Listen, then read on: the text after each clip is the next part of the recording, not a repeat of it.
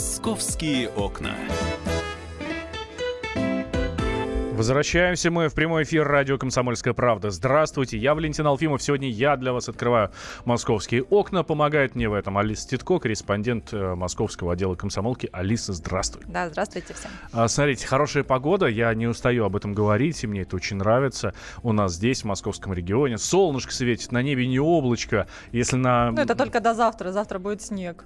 А, ну, там обещают выходные там уже и плюс 3, а на следующей неделе и плюс 8. И что хочется в этот момент? Подышать свежим воздухом, да, пойти прогуляться. А кто-то, например, хочет не просто пойти прогуляться, а еще посидеть на солнышке, погреться и половить рыбку. Но не да, получится. Да, с 1 апреля, конечно, это все не получится. Почему? А, вот у нас, я смотрю новости, читаю, да, сезон рыбалки в Подмосковье откладывается. Что, что случилось? Ну, на самом деле, э, ну, рыбаки сейчас нас поймут, а те, кто рыбачат не так часто, должны это знать. Начинается весенний нерест, э, то есть э, рыбка начинает плодиться. Вот. И в это время вот закидывать именно удочки действительно строго запрещено. Э, объяснять, наверное, ну, давайте легко очень, но объясним, да. Во-первых, э, за короткое время, да, это можно легко там лишиться основного стада. Вот, угу. вот э, нашего маленьких рыбок, которые только появятся. А, ну и, собственно, э, помешать этому действительно в нерестовый период э, очень легко. Это вот главная причина, почему, э, собственно, и начинается вот это вот ограничение до 10 июня.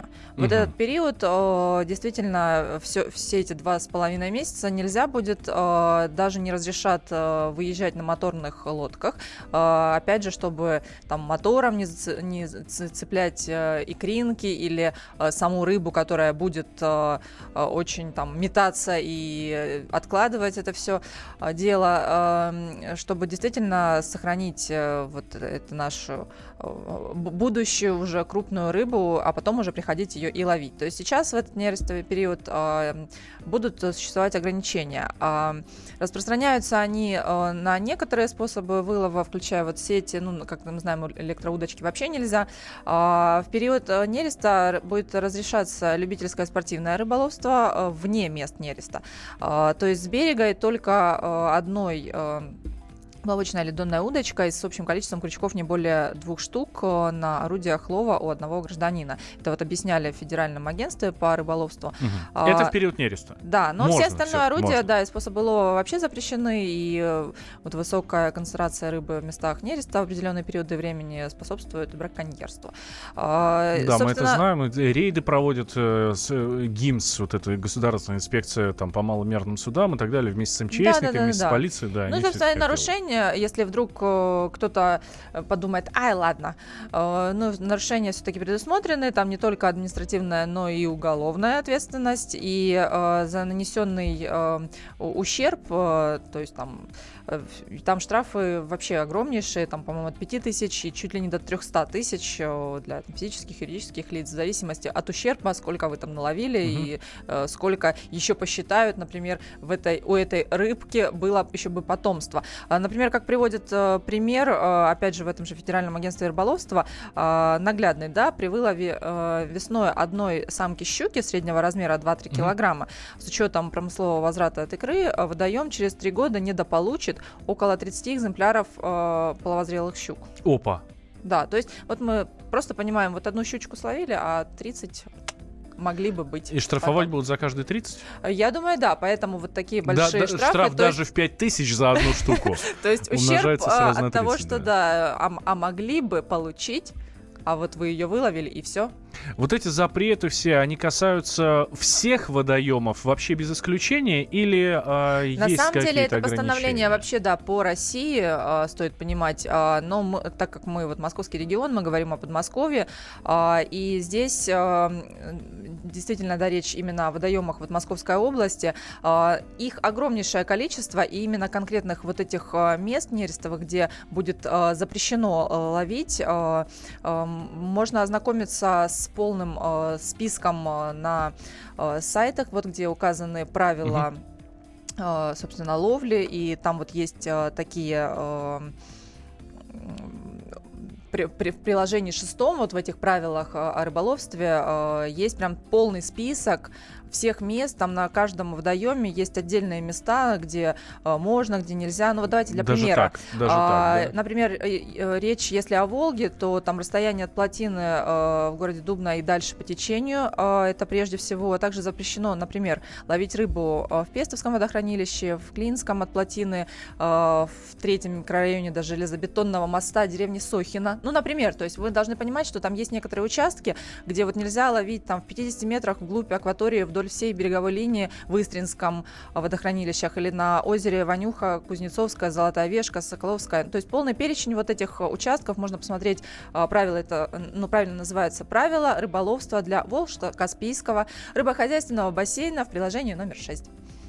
Интересно. Ну что ж, товарищи слушатели, давайте. Э, не надо, не надо нарушать правила. Во-первых, это серьезно ударит по вам, во-вторых, это серьезно ударит по экологии. Ну и, в принципе, сейчас можно заняться чем-нибудь другим. Но, опять же, как тут у нас в э, своем материале на сайте kp.ru Алис Титко пишет, э, что э, вовсе не означает, что всем рыбакам нужно теперь читать книжки и смотреть футбол. Хотя читать книжки и смотреть футбол Футбол тоже можно. Вот, кстати, у нас что, Спартак сегодня-завтра, поэтому можно пока отвлечься. Нет, ну хотя еще еще до первого числа еще там можно, получается, получается, еще там можно порыбачить до первого числа, а поэтому пока можно футбол пропустить, можно пойти порыбачить, а вот уже с первого с воскресенья уже тогда, да, все ограничения вступят в силу. Да, и любители отдохнуть на воде, даже если у вас нет удочки, но есть моторная лодка, есть у вас скутер, да, вот этот вот угу. гидроцикл, а, то тоже вам нельзя выезжать ровно потому, что ну, в общем, Можно чтобы, помешать, не, да. чтобы и рыбу не распугать, и все остальное. Вот смотри, я еще здесь э, читаю, что э, с 1 апреля, да? Это все будет действовать да, с 1 э, апреля. Это не шутки. А, но, но я смотрю, по некоторым водоемам а, вот э, особый запрет наложен на рыбалку в водо, водоемах-охладителях Шатурской и Электрогорской ГРЭС.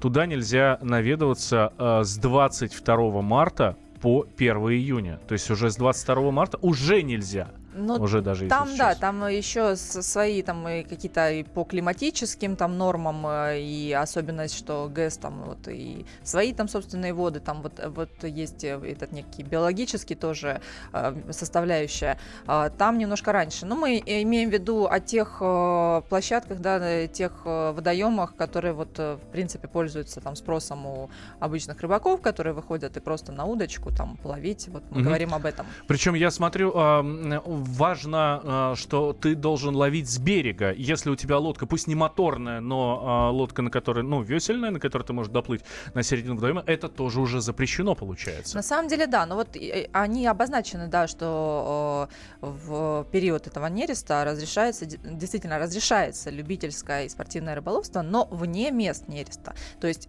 тут важно посмотреть, действительно ли ты в том месте, где, ну, обозначено. То есть я так понимаю, что в двух метрах можно рыбачить, а еще там в скольких-то шагах там уже, уже, уже нельзя. Я не думаю, что там, наверное, прям стоят какие-то знаки ограничительные или э, прям вот э, в, в ты, втыкнуты, не знаю, угу. какие-нибудь палки, что вот здесь нельзя, но э, строго проконсультироваться, позвонить, есть горячие линии телефонов, э, э, то есть все это можно узнать, уточнить, если вдруг вы сами не можете разобраться.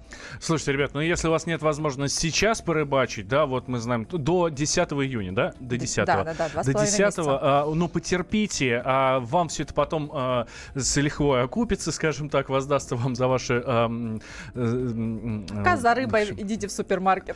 Да, но самое главное, не забывайте, что у радио «Комсомольская правда» есть фестиваль семейной рыбалки, который э, проходит во многих регионах, но вот в Москве э, будет проходить в августе. Следите, следите за нашими новостями и приезжайте к нам на фестиваль. «Московские окна».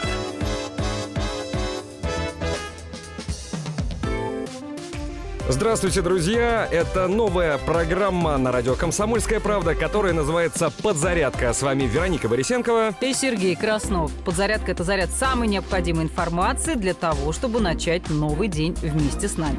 Мы работаем по будням с 7 до 11 по московскому времени. На подзарядку становись!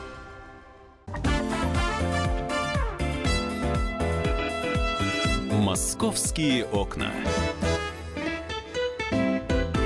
Итак, мы снова э, открываем наши московские окна, приглашаем вас к нам сюда, в нашу теплую, уютную студию радио «Комсомольская правда», которая заливается солнечным светом с улицы, э, с чем я вас всех и поздравляю. Наконец-то приходит весна.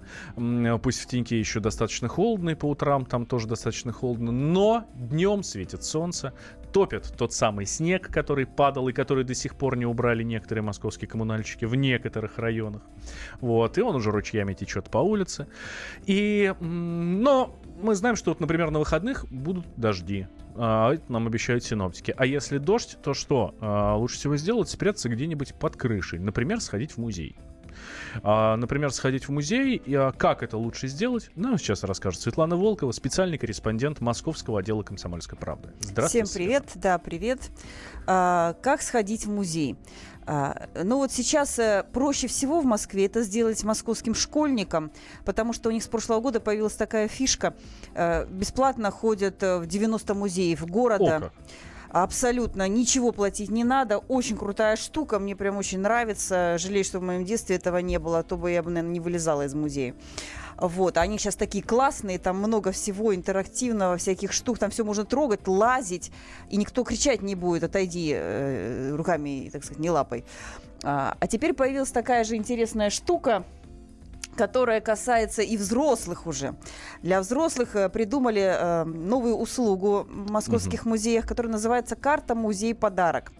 А Это, конечно, удивительная вещь. Э, Это такой абонемент, который э, вы покупаете. Это, конечно, не бесплатно, но покупая этот абонемент, э, стоит он будет 2150 рублей, вы получаете 10 посещений в музее. Сейчас пока список небольшой этих музеев, их 13 штук, но э, вы будете фактически, получается, экономить на своем Слушай, ну, походе в это- музей, это потому такой что... проездной. Проездной Ну, в музей. Что-то типа такого, да. А, и действовать он будет полгода, и за эти полгода вот э, можно сколько хочешь э, в рамках 10 посещений сидеть Сколько в хочешь, музее. но не больше 10 раз. Да, ну ты э, можешь прийти в музей и, и сиди себе себе там, смотри, что хочешь. А, плюс ко всему тебе э, будут присылать на почту э, информацию о маршрутах. А, вот эта услуга еще она подразумевает под собой, что для тебя составят экскурсию, а ты получаешь ее уже там в электронном виде расписанную куда, в какой музей ты можешь пойти, и ты выбираешь, смотришь, либо это экскурсия только по литературным музеям, если тебя это интересует, а, либо это экскурсия только по картинным галереям, если тебя интересует э, живопись. А, и ты сам идешь э, по этому путеводителю, э, рассматриваешь, читаешь, слушаешь аудиогиды, которые там во всех музеях есть. И, в общем, такой сам себе экскурсовод.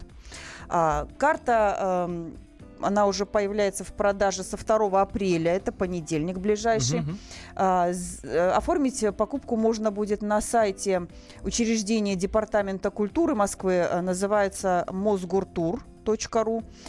А На этом сайте надо будет заполнить специальную форму, указать свои данные, и вам придет электронный код, который вы назовете вот в том музее, который вам будет ближе и удобнее для первого Мгм. визита, чтобы получить эту карту. А, Значит, какие музеи участвуют? А, Ну, например, галерея Ильи Гл- Глазунова входит э, в этот список. А, Очень интересно, что входят практически все филиалы музея Москвы. Я напомню, это и Старый английский двор, и музей археологии, и комплекс провианских складов, и музей Лефортовая усадьба в Кузьминках. А, Очень здорово, я считаю. Классная штука. Входит в музей советских игровых автоматов. Кто любит резаться во все эти ностальгические иг- игрушки, пожалуйста, тоже можно будет сходить. Музей хоккея. Вообще суперская вещь. Ребенок э, может также э, вместе с родителем, ребенок э, бесплатно, родитель по скидочной этой карте, очень круто. А, И можно по- посетить музей парка Горького, дом Гоголя, дом Бурганова, музей Тропинина, музей Есенина. А, В общем, э, такой достаточно хороший список. И в ближайшее время Мосгортур... Еще музей наив- наивного искусства. Да, Мосгортур, который курирует этот проект, в ближайшее время обещает расширять этот список. А, многие, конечно же, захотели, чтобы там и федеральные музеи были, там Кремля музей, например, да, что, скорее всего, и появится в ближайшее уже время. В том числе даже будут музеи частных коллекций. А, например, музей импрессионизма, который находится на Ленинградке в здании фабрики «Большевик». Скорее всего, тоже попадет туда, в этот список, поскольку участвует в городских таких акциях интересных.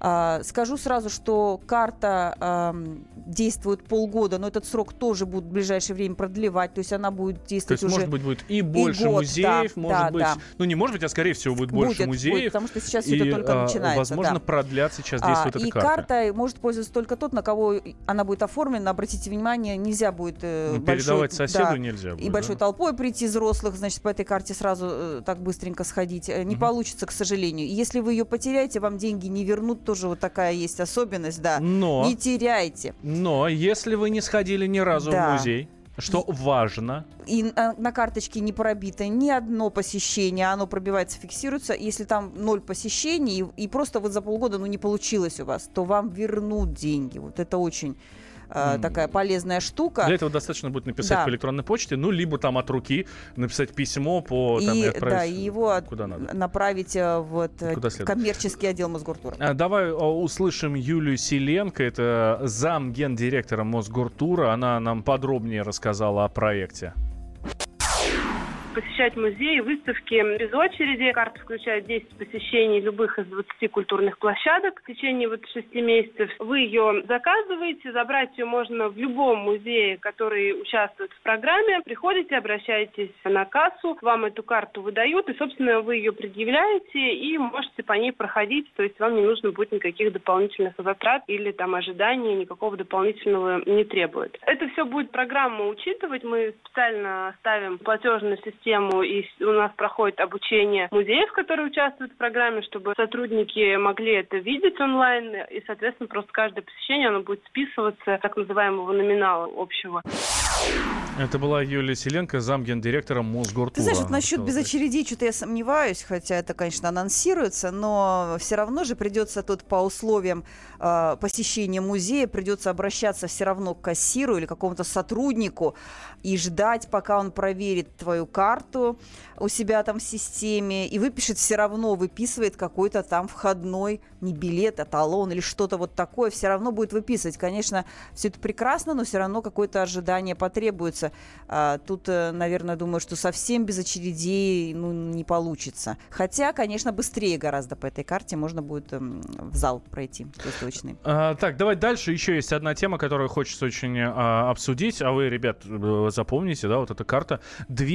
2150 рублей. 2150 Да. рублей стоит карта на 10 посещений в течение полугода. То есть, вы понимаете, э, 215 рублей, а м, один поход да, в музей если для вас учесть, что сейчас в стоить, да. среднем билет э, меньше 300 не стоит в музей сходить, а Мгм. то и больше. Смотри, еще тема, которую хочется да, а, осветить. Э, Знаменитую скульптуру на станции Площади Революции в Москве отреставрируют. Да, есть такая тема. Э, Эти скульптуры достаточно уже потрепанные. Все, кто э, ездит э, по площади революции, э, про- проезжает, они это все замечают, что очень затерты все там. И нос овчарки затерт, Да. и туфелька девушки, и вообще там уже все так обтерто и так блестит со всех сторон, что э, в Департаменте культурного наследия Москвы решили, что пора уже восстановить вот этот стертый бронзовый слой.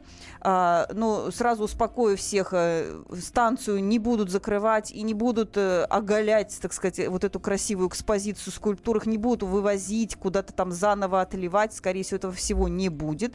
А, будут э, ремонтировать потихонечку на месте, видимо, закрывая по очереди сначала овчарку, потом э, девушку, потом э, рабочего, всех, кого обтерли туристы и москвичи. Всего около 80 бронзовых фигур, и э, надо будет их, конечно, думаю, что реставраторам довольно долго обновлять, потому что, ну, их очень много все-таки, да. Да, но здесь надо особо отметить, что вот эти вот э, скульптуры, все скульптуры на станции Площади Революции, э, это объекты культурного наследия. Да, ну сама станция, соответственно, тоже, потому что э, это уникальное сооружение и по своему архитектурному э, виду, и по наполнению, потому что скульптурами у нас э, сейчас только вот, наверное, ЦСКА, новая станция, э, появилась тоже, скульптуры появились, но они, конечно, не такие исторические, как вот те, которые на площади революции. Да, ну, в общем, смотрите, главное, чтобы все приметы, которые действуют после того, после, После того как ты реставрации, потреб... да? главное, чтобы они после реставрации действовали. Главное, чтобы вся эта штука работала. И э, знаете, как бывает, м, как говорят, вот, вот раньше были популярны гадальные карты, никому в руки давать нельзя. Только хозяин А, должен их держать. Сохранится, все сохранится, я думаю. Там такая энергетика хорошая на этой станции, что все должно работать, как и раньше. Ну, а, что ж, будем ждать. А, Самое главное, еще а, отмечаем, станцию закрывать не будут. Не будут, как у нас. У нас Да, закрывают, останутся на месте. Вот, все останется на месте, станции закрывать не будут, просто все станет, ну, немножко лучше. А, Светлане Волковой мы говорим большое спасибо. Светлана у нас корреспондент, э, спецкор, я бы даже сказал, специальный корреспондент Московского отдела «Комсомольской правды». А, карту музей в подарок берем а, на, площадь- на станцию Площади Революции, тоже едем и смотрим. А, сейчас небольшой перерыв, и Оксана Фомина расскажет, что делать в выходные. «Московские окна».